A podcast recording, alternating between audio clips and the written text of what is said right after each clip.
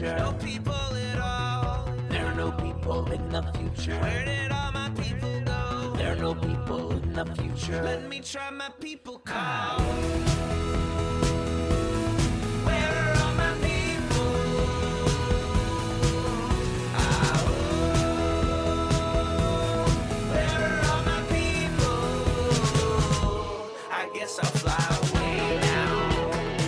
Everybody, everybody, where are all my people? Right here, of course, because it's Monday. Yes, it's Monday, May 2nd, 2022, and here it is, a special 11 a.m. time of Out to Coop Live. This is Raging Chicken's Out to Coop Live, and I'm Kevin Mahoney, creator and founder of Raging Chicken. On Out to Coop Live, we talk to progressives, activists, and troublemakers of all sorts, right from our own backyard and from across the country. You can also join us at the end of the week for our Friday Politics Roundup, where we break down the good, the bad, and the ugly in state and national politics. You can also check out our once or twice monthly The Wednesday Show with Cyril Mychalejko. Yes, of course, you know Cyril. Cyril is a progressive columnist from the Bucks County Courier Times, the Intelligencer, and the editor in chief for the Bucks County Beacon. Cyril and I get together to drill down into Bucks County, Pennsylvania, and international politics. You can get all our shows by subscribing to our podcast on Podbean, iTunes, Spotify, wherever you get your podcasts. And you can help support this show by becoming a patron for as little as five bucks a month.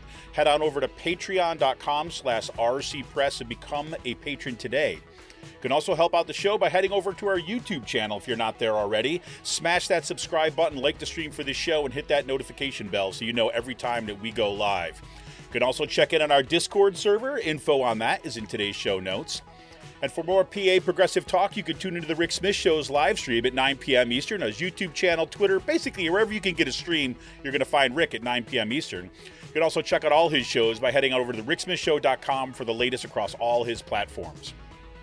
And you got to check out the Sisters of the Night Caucus podcast if you haven't already. The amazing PA women stirring the political cauldron behind this podcast rock the house, and they know where the bodies are buried. Yes, make sure to follow them on Twitter at, at the Night Caucus. That's at the Night Caucus on Twitter, and subscribe to their podcast on Anchor, Spotify, iTunes, wherever you get your podcast. And attention gamers, the Game Inn is a Quakertown based black family owned gaming store. They're friends of the show and they've got everything from Retro N64's latest consoles, video games for all platforms, collectibles, action figures, Funko Pops, and look, kids get a discount with A's on the report card. How can you beat that? Check them out on their Facebook page and follow them on Twitter at, at the Game Inn, that's with two N's.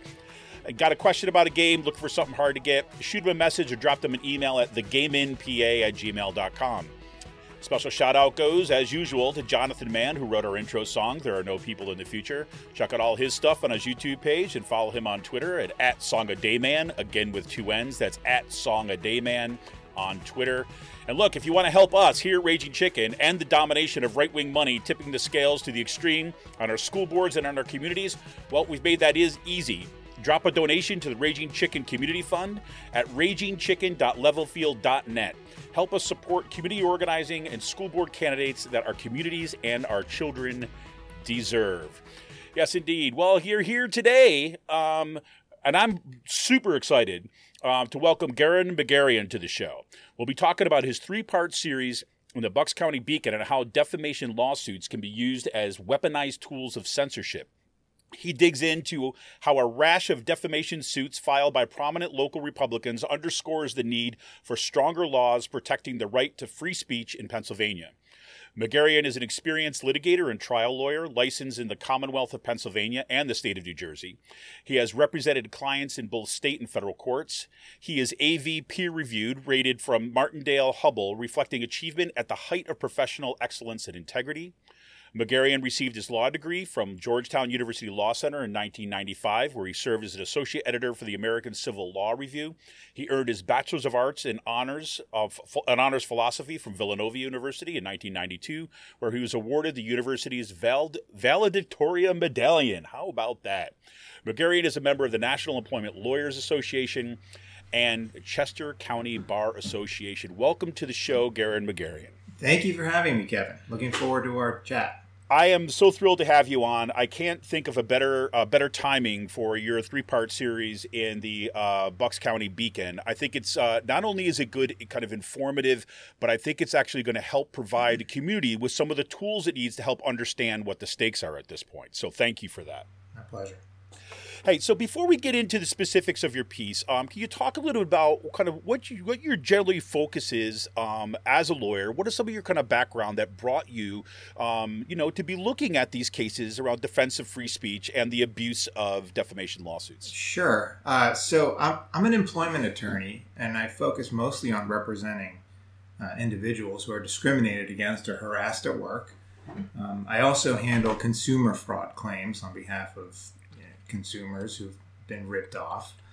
And I have a major soft spot for the underdog, um, and I always have. And I found my way to First Amendment work through literal underdogs, like dogs who are confined in breeding kennels throughout Pennsylvania under horrible kidding. conditions. So my wife, who's also an attorney, started volunteering at a local animal shelter um, that was taking in and trying to rehab some of these dogs, these survivors that were mostly used for breeding, who had essentially been tortured for their entire breeding lives, and who are now trying to. This this shelter was trying to get them adopted, rehabbed, and adopted. And through my wife's volunteering, I also became aware of some human victims from some of these kennels. Uh, people who typically purchase a sick dog and end up with a massive veterinary bill. In other words, they were sold uh, a puppy that was promised to be healthy, pedigree dog, but ended up with puppies with parvo, usually a fatal illness. Um, that requires incredibly expensive 24 hour vet care if you have any hope of saving the puppy Totally. anyway, with um, my background in consumer fraud litigation, I accepted one of those cases on behalf of a ripped off consumer. And um, as I was litigating that case, I went down like a dark rabbit hole. And, uh, and a volunteer who'd been trying to curb some of the abuse at these mills stepped up and started providing me a ton of background information about how these kennels operate, how they use disreputable veterinarians to keep their operations going, etc. And this volunteer who stepped up was like a cipher. I mean, she knew everything about this this area. She she was able to trudge through vast amounts of public records and find needles in haystacks. And in significant part because of how well she was able to educate me and provide me with um, hard evidence in support of my client's claims, we were able to reach a, a settlement in that consumer fraud case, which was uh, the first of its kind, really. And and through that litigation, and because she had earned both my respect and admiration, uh, we became friends. And she continued with her strong advocacy on behalf of these puppy mill dogs, these voiceless dogs, and these being tortured in, in Lancaster County and in other parts of our state. And um, so, to my shock at the time, um, in 2007 or 2008, this friend was named as a defendant in a defamation lawsuit.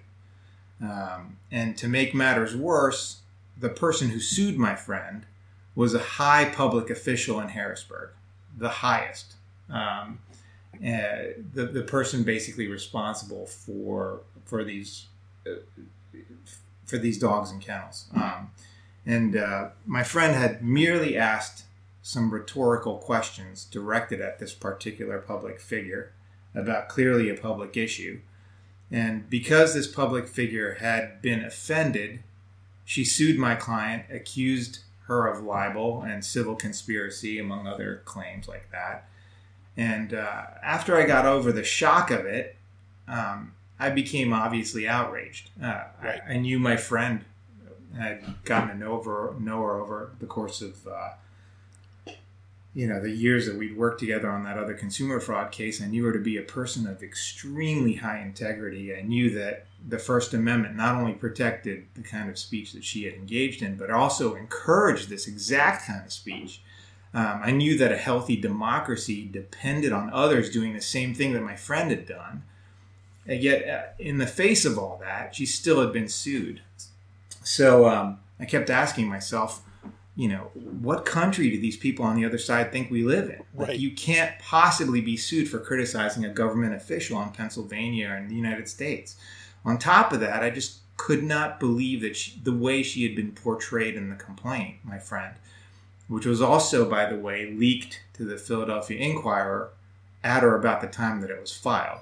So I reviewed the defamatory statements and and the allegedly defamatory statements, and they were the furthest thing I could imagine from meeting the standards of libel. So, you know, given my outrage, uh, given my close friendship with this person, I, I offered to represent her in her defense, and figuring wrongly that the case would be dismissed on preliminary motions. I'm just like, this is so obvious. On its face, this should be tossed. So that case served as my introduction to defamation law. We battled that case for unbelievably eight years. Um, I took other similar cases in Pennsylvania and New Jersey at that time, and each of them were long, drawn out, no holds barred lawsuits, some with multiple trips to the appellate courts. So, my experiences as a lawyer defending these cases have obviously shaped my sincerely held opinions that both Pennsylvania and New Jersey need, desperately need, strong anti SLAPP legislation. Although there are, um, as I discussed in the article, there are vigorous defenses available to defendants in these suits. You still need resources and access to lawyers uh, to avail yourself of those defenses, and not everybody can be fortunate enough to have either, uh, you know, money that they could pour towards legal fees or access to a friend who's willing to give up part of their lives in order to represent you. Um, and I hope that was something I was able to convey in the series of articles published by the Beacon. One hundred percent, and I think that you know what you set up there in the in the first article, um, in the first of the three part series, is precisely what the, a version of the story that you just told. And just kind of in a more generalized fashion, right? On the one hand, we start with our assumptions about you know the protections of freedom of speech, which is you know basically kind of like religious dogma, like secular religious dogma in this mm-hmm. country, right? Mm-hmm. And so we have certain you know assumptions about you know our ability to kind of say, okay, we can speak, especially to public officials when we're telling the truth, right? And then to find out that well you know the, one of the things that you say in here is part of these like dirty little secrets about free speech litigation right is that well yeah you know really what it comes down to the reality is, is that you only have as much free speech um, as you have money to defend yourself in court. And you know i thought that you know that really gets to the crux of what the matter you know what's happening here especially i think in a context where we see this like really significant um, division of you know our, or kind of like uh, inequality when it comes to wealth and the ability to kind of for the everyday person to actually speak up right and kind of contribute to their democracy through that first amendment right is tamped down like significantly by the ability of you know really really wealthy and powerful figures or organizations just to dump a lot of cash on something to put people in a state of fear and to make their speech go away. And that is certainly not the context of a democracy in my mind No, not at all. It, it effectively undermines the protections guaranteed by the First Amendment. Um, and, you know, I, I pointed to the Sarah Palin case as an Yeah. example, uh, just to start off and get everybody on the same foot. Um, what kind of reputational damage do you think, Kevin, was done to Sarah Palin's reputation by that one editorial in the New York Times um, that linked her to the, the shootings? Like, could it possibly have added any more damage, or at least two million dollars worth of damage to justify that case? Um, i don't know uh, maybe it maybe it got her uh, maybe it was the last thing that she needed in order to secure a tv contract for a future reality tv show that's what that's what I my my mind goes to, right? You you start thinking like there are obviously alternative reasons why somebody would spend two million dollars in order to supposedly vindicate their name in a defamation claim when they themselves are, are a massive public figure and and have and have been a massive public figure for for decades. Um, y- you know, especially when you see what's happening on the other side, like you know, routinely Republicans have weaponized the use of uh, you know language like Satanists and child molesters and pedophiles, and they, they groomers is the latest right? groomers, yeah, uh, and they and they wave that um, at broad swaths of the Democratic Party uh, without any kind of repercussion. Uh, Hillary Clinton was the victim of a massive slander campaign, uh, defamation, libel campaign, and and she didn't bother to seek this kind of uh, retribution through the court system. Um, even though I think, I think it no, seeing the standards, she's certainly eh, being accused of being a child molester or running a child Right. molestation ring is certainly defamatory, even if you're a, a, a high public figure like Clinton was. Um, I think that would be per se defamatory. Well, let, let me Um, ask you this. Let me ask you. I don't want to get us too far off track Yeah. here, but th- this is an interesting question about this. And this is exactly one of the things that was going through my mind as I was reading your piece. In that case with Hillary Clinton, or all these claims that are being thrown out about you know people being groomers and all this, some of these people, like Hillary Clinton, are not exactly your your poor everyday person, right? That just is living down the street. They are certainly in a position where they could file these suits um, if need be, with probably a lot more justification or merit to their cases. But you know, are you do you find that most of these suits that you're kind of that you're seeing are coming more from the Republican side or from that kind of like I, I don't want to just say Republican, but from more the conservative conservative kind of like media sphere, public sphere, political sphere than you do from the fr- you know from the more Democratic leaning sphere? No, I, I, I from my experience, I see it from from uh, people who are very thin-skinned and who are in the public sphere. Um, I think it's mo- and who have access to lawyers and money. So it's not so much the political affiliation of folks; it's more their own kind of narcissism, their own personality, and plus Coupled that, with lots of money. Exactly. That coupled with either a connection to lawyers who are willing to take a shot on their friends' claims or lots and lots of money um, in order to be able to fund you know litigation like this without having to worry about it.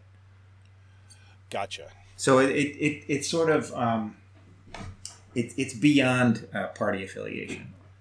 Yeah, because it seems like I mean I could see this getting played out with anybody who's you know I, I'm looking at you know in the news right now we have folks like you know Jeff Bezos and Elon Musk and all these people that are making all these you know claims about stuff and I could see like look if they wanted to they could bury virtually anybody right under a mountain of litigation and they have you know you know un you know they have funds that they could are not going to be inexhaustible right Right.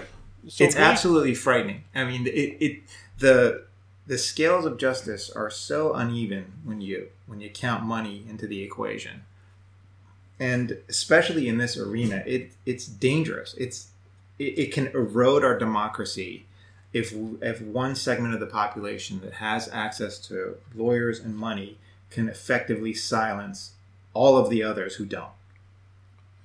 It's crazy. So, and to underscore this point, now one of the things that you say in here before, I want to, I really want to spend some time looking at the two, the, uh, the three lawsuits by the two people um, in Bucks County that you, that, or not just Bucks, but in our kind of area that are looking at. But before we get there, um, one of the things that you also say is that defamation lawsuits, right? To just underscore this point, are not easy lawsuits to win. Right. Because of the kind of vigorous protections that we have for freedom of speech, Right. Uh, and yet they get filed for these other purposes. You say, could you talk a little about that difficulty or what the merits would have to be in order to prove a defamation lawsuit? Yeah. Uh, so this is going to be like a ten thousand foot overview. Yes, of course. but um, so there's there's vigorous protections offered under the First Amendment, um, and there was a seminal case called New York Times v. Sullivan, which is a better case for a movie, in my opinion, than the, the Larry Flynt one, uh, People versus Hustler. I I think everybody saw that and was like, okay, I have the right to be a troll. Um, but I think the New York Times v. Sullivan case is much more compelling. Um, there you have uh, the New York Times publish a paid advertisement by a civil rights organization criticizing uh, the response of a Southern community to demonstrations led by Dr. King. And the plaintiff, who was a city commissioner in charge of the police department in Alabama, claimed that that advertisement in the New York Times libeled him. And so they, they brought a suit and it went all the way. They, they won at the trial court, got a big judgment against the New York Times. And then the case went all the way up to the Supreme Court. And the Supreme Court in that case unanimously said that the First Amendment can trump libel laws. Okay? It, Mhm. Essentially, when you're talking about a public figure uh, and on matters of public issues like this, like obviously the civil rights claim, uh, the court said something like, you know, it considered the case to be uh, against the background of profound national commitment to the principles that debate on public issues should be uninhibited, they should be robust, wide open, and that it may well include vehement, caustic, and sometimes unpleasantly sharp attacks on government and public officials. And they were willing, uh, in weighing the reputational damage of an individual in the public eye versus the uh, self censorship that would incur had they allowed this libel verdict to stand, they all came down and said that we we are going to side with free speech. And so that case established an incredibly high bar for public officials to bring defamation suits, or even uh, what have what have now come to be known as limited purpose public figures. You know, for example, um, you know, if you if you enter into the fray on a public issue, you may you may be a private person, but you've now inserted yourself on this on this public issue. Therefore, you become a limited purpose public figure, and the same standards apply to you. So, what what are those standards? The standard is uh, basically the it's it's called actual malice. So, if you are uh, bringing a defamation lawsuit, you have to show that the plaintiff, that the uh, defendant who published these allegedly defamatory statements against you, did so with actual malice. And now it's not, it, this isn't something like uh, t- like we think of typically with malice, like a malice heart. You know, you you came to it with like an evil intention. Right, right, right. Malice in the First Amendment context means that that that the defamatory statement was published with knowledge that it was false or with reckless disregard of whether it was false. And reckless disregard is not simply like you, you know you, you forgot to dot, dot your i's and cross It's like you just did not care. right but you Yeah. you pu- no it's actually that you Oh. published it with serious doubts as to Ah, whether it was true or false so what we're talking about here is is almost like asking the jury to go into the person's head and say that this person knew at the time they were publishing this uh, falsehood that it was false. And that's why Pennsylvania courts and the Supreme Court have considered this standard almost impossible to meet when you're dealing with a with a uh, public figure. So And this would include, right? If I'm not not mistaken, this would also include, like, look, if I say something that's truthful, right, about you, and you happen to run a company, Mhm. right, and I, that my statement is truthful. Let, let's say that I don't know, like, say that you actually were funneling money to some kind of like, you know, like slave exchange. Who knows? I mean, whatever it might be. And I have the documents to prove that that's going on and that's truthful, and that hurts your business. That doesn't matter. No, absolutely. And, and truth is an absolute defense in defamation cases, which means that if you can prove the truth of it, you don't even have to get into uh, any of the other factors. It's true. You're, you're absolutely immune. And there's many absolute defenses. For example, if you appear uh, before a public body that's holding an official hearing and you testify before that body, your testimony is absolutely privileged if you um, file allegations in court that turn out to be false because you filed them in court and you sought uh, relief from the court, the public institution, those allegations you put in a complaint are absolutely privileged. Now, in Pennsylvania, if you publish statements in court and then leak them to the media, uh, and and those those statements happen to be false, you can be sued for those false statements for that Right. publication to the media.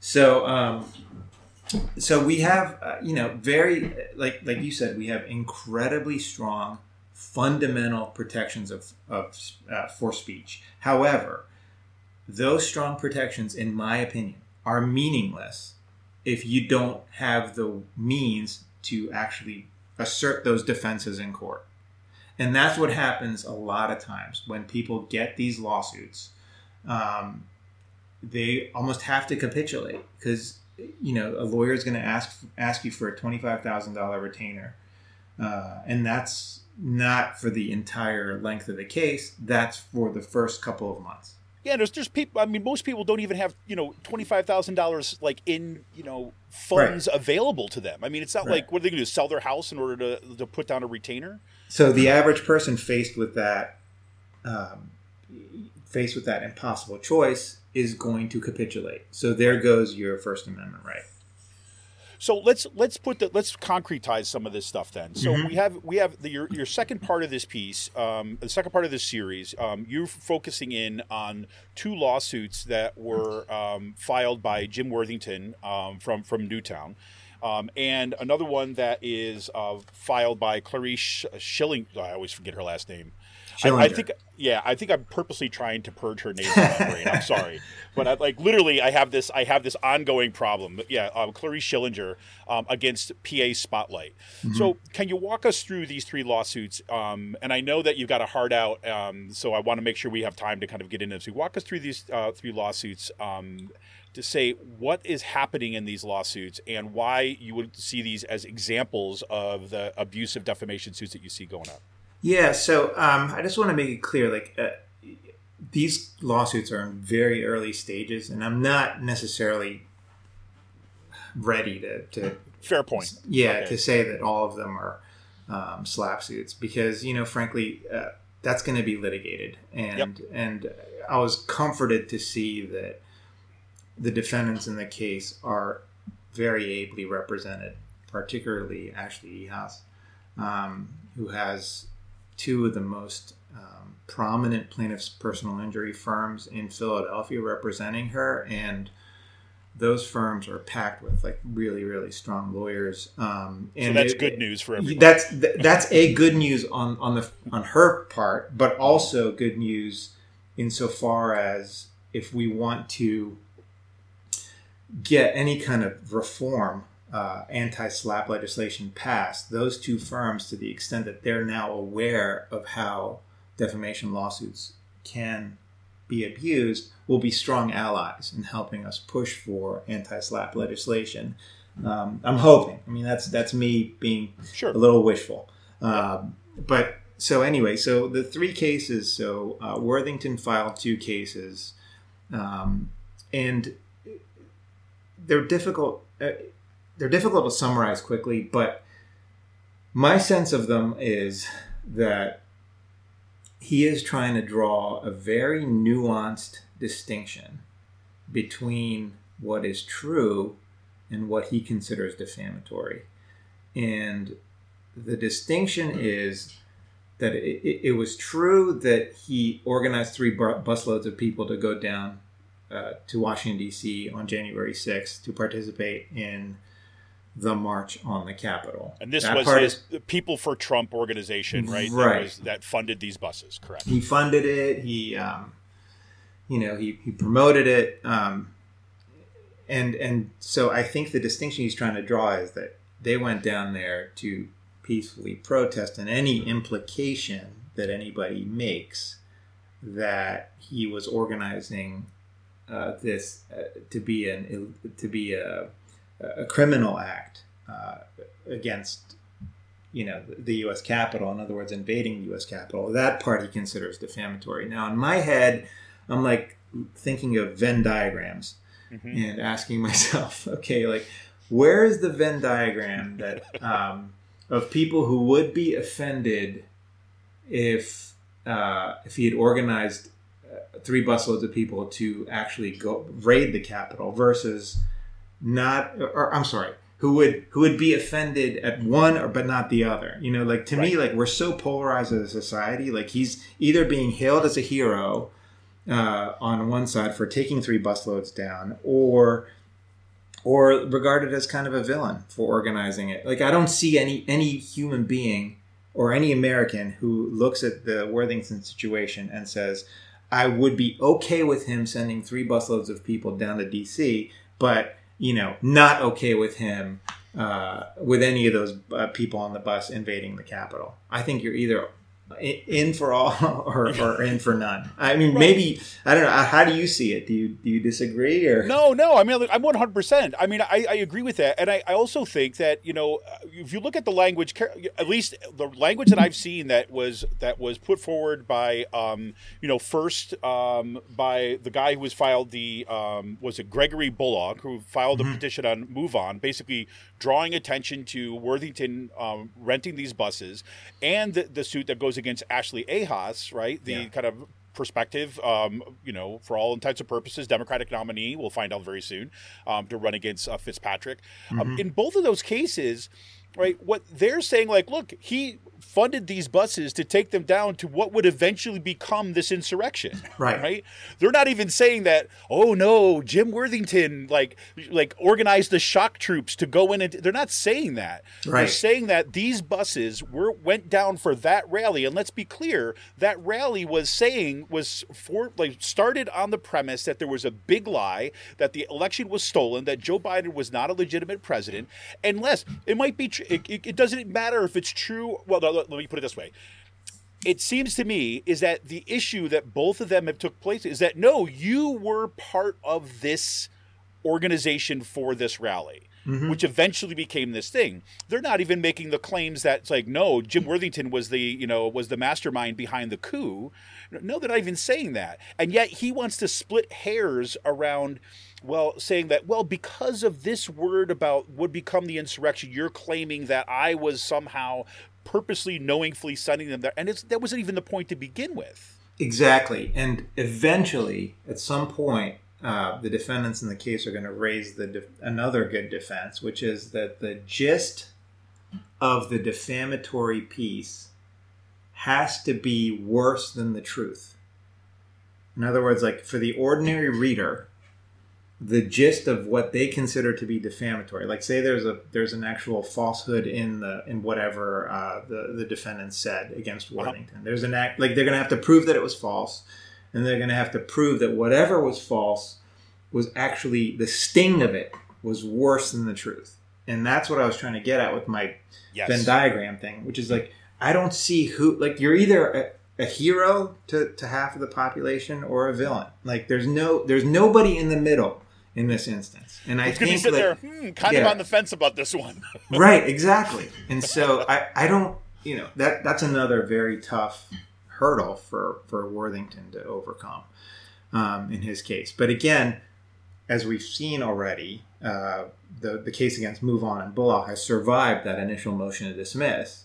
Um, they, they're going to have other opportunities to dismiss the case, but it probably now heads into very expensive discovery. Like Bullock, Bullock is in it for the long haul. Now let's move on. Um, and you know, every time that happens, there's another reason to capitulate, right? So Well, yeah, and you say like we have a question from Emily. Emily saying, "Isn't Worthington just doing this to distract uh, Ehasz from from Ehasz's campaign? Can't believe he expects to win." But one of the points that you make, right, is the goal is not necessarily to win.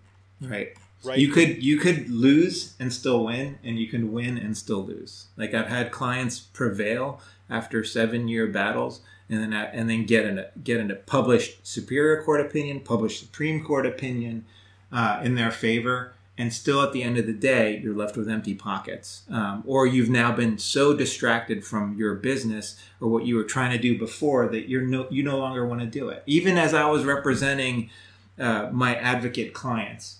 I would say to them, don't post. And it would break my heart. It Yeah. would break my heart. But I, I wanted, I didn't want any more to, uh, I, I, I didn't want to like uh, deal with any more pleadings that mischaracterize their words. Because that's what it is. Like the lawyers on the other side are clever. They will take statements and make them look as nefarious as possible in order to get the court to allow the claims to survive. In this case, in Worthington's cases, the the, the claims are that he was accused of violating federal and state laws. You know, like I don't, to me, as an ordinary reader of the statements, I don't see that in there. No, But, you know, but the way they're characterizing the complaints, you would think that um, actually uh, Ehasz I- issued like some, you know, manifesto detailing all the ways Worthington committed crimes. That's not what she did.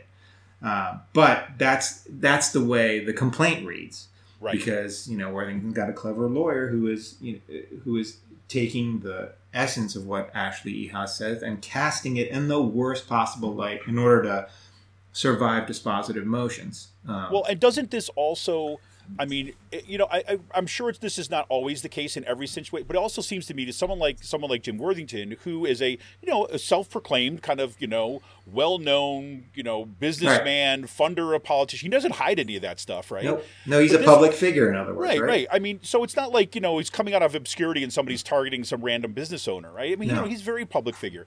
You know, No. he's he celebrates the fact that he has you know Brian Fitzpatrick on speed dial, you know, things like this. So um, if he's if he's um, in some cases, and this is kind of I think the case or, or the point you were making about Sarah Palin is that even by leaking that, well, I don't even want to say leaking it. I don't know if he leaked this or not, but by having this case out there, by filing the case itself, in this kind of polarized climate, that could not necessarily, but that could also help bolster claims of being an important person, right? Exactly. Of being a powerful power broker within, in this case, Republican Party. You don't under you don't know what the other side's motives are, um, but you know, and, and because of that, you can you can lose and win. Right. So let's let's take a let's take a couple minutes to talk about the um, the uh, Clarice Schillinger case against PA Spotlight. Um, talk us through a little bit what's happening in that case, um, and um, if there's kind of significant differences there, or the points that you were pulling out in that one. Yeah, and that one um, again, this, this was it really took close reading for me to understand where what was happening here. But um, I guess she took offense that her keeping kids in school PAC was labeled a dark money organization. Um, and again, for me, dark money is one of those terms that's tossed around so much. Like, t- I had a different idea of what dark money was than the way she defines it in the complaint. To me, dark money is basically like if you're being funded by uh, a billionaire or a millionaire, you know, like somebody who who doesn't necessarily want themselves um, super well known. Uh, so they hide it behind a, a group, uh, call that group a different thing. Uh, yes, you can still track the money in some instances back to the Right. billionaire who's making the donations, but it's not on the foreground. Like you know, on the signs, it won't say this candidate is endorsed by billionaire Dick Uihlein. It'll say this candidate's endorsed by the Back to School PA PAC or you know, something like that. Um, so, uh, to me, that that's, I mean, I don't know. Uh, Maybe I uh, would say maybe that's I- kind of an everyday. That's the way I think most people think about dark money. right. Right? And it seems like she wants to, in this case, she wants to say, no, dark money means only if you cannot absolutely trace it, right? That- if there's, if it. there's no way of finding out at all, right? She's taken this incredibly narrow definition Yes. of dark money and and uh, has made a defamation case out of it. Um, and the other part of her case is that I guess she was offended that she was linked to QAnon conspiracy theorists. But if your organization is actually promoting the candidacy of, you know, I guess three, at least three QAnon sympathetic candidates, QAnon, yeah, these are people who are trying to get on school boards and they're retweeting Right. QAnon conspiracy theories. Like, I think, I think that's fair criticism. Like, you've Well, injected yeah. yourself into the public sphere.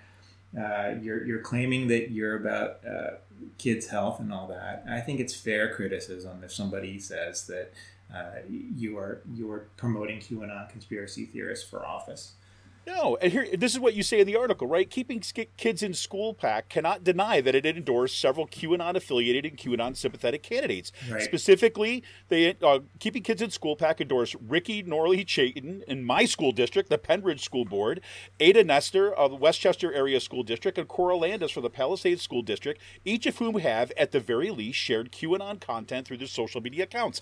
This is something that's publicly available, has been published, right? I mean, Right. Cyril Mychalejko, a matter of fact, published a bunch of stuff in the Beacon. So this Mm-hmm. is not. I mean, how do you walk away from something like that, other than saying, "Oh, well, we just didn't consider it. We had no idea." I mean, it's it's and crazy. again again it's like really really nuanced reading that the average reader of these posts is not going to do you know like they're the her her attorneys are really parsing things uh, to, to, to make uh, these words seem as bad as possible but the average reader doesn't do it that way and that at the end of the day the court is going to have to look at it from the from the perspective of an average reader not from the perspective of Schillinger and her lawyer trying to make it seem as bad as possible.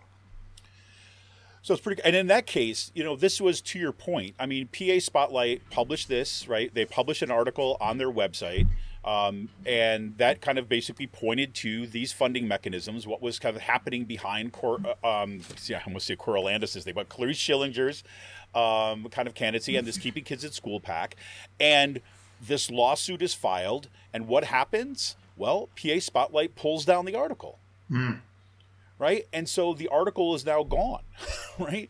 So we see this actually working its effect before it ever kind of gets litigated in court. It's incredibly effective. I mean, if PA Spotlight had an insurer um, and the insurer appointed defense counsel, the first thing defense counsel would say, um, "Stop the damage. Take it. Take down the post."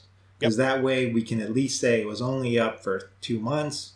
Uh, hardly anybody read it, and that gives us another way out. Um, yeah, I mean, this is the unfortunate side effect. It's pretty crazy. Well, listen, I know you got a hard out, but I want to get the, the last last couple of minutes for you to talk a little bit about say, okay, what's our what's our way out of this? And you make a case in here that what we really need is we need um, kind of uh, really serious legislative reform when it comes to um, you know against SLAPP suits. Can you talk a little bit about Yeah, what so- is needed?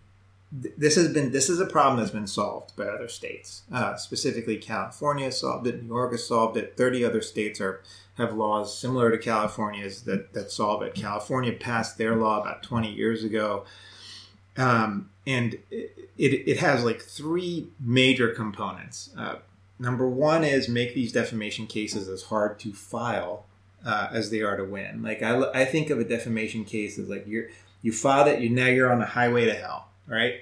And and California gives you like this exit off the highway really really early before you're stuck on there. Um, if you get hit with a SLAPP suit or a defamation suit that you consider as a SLAPP, you take it to a lawyer. The lawyer looks at it and says, "Yeah, I agree with you. This is a SLAPP."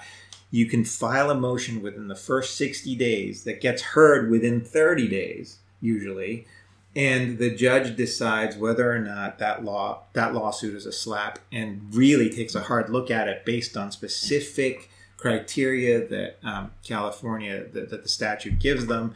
And then, uh, if the case gets tossed, you prevail early. You're not out a whole lot of money, um, and so that's that's essential. So, give judges, trial judges, a, an opportunity to dismiss these cases very, very early. That's number one. Number two is equalize access to justice by taking money out of the equation. And the way you do that is the way it's been done in consumer fraud litigation and civil rights litigation and employment litigation where you're at, where you're dealing with discrimination claims and harassment claims. You shift the attorney fee uh, to the losing party. So that creates a strong incentive for lawyers like me to get involved um, on behalf of uh, victims of SLAPP suits.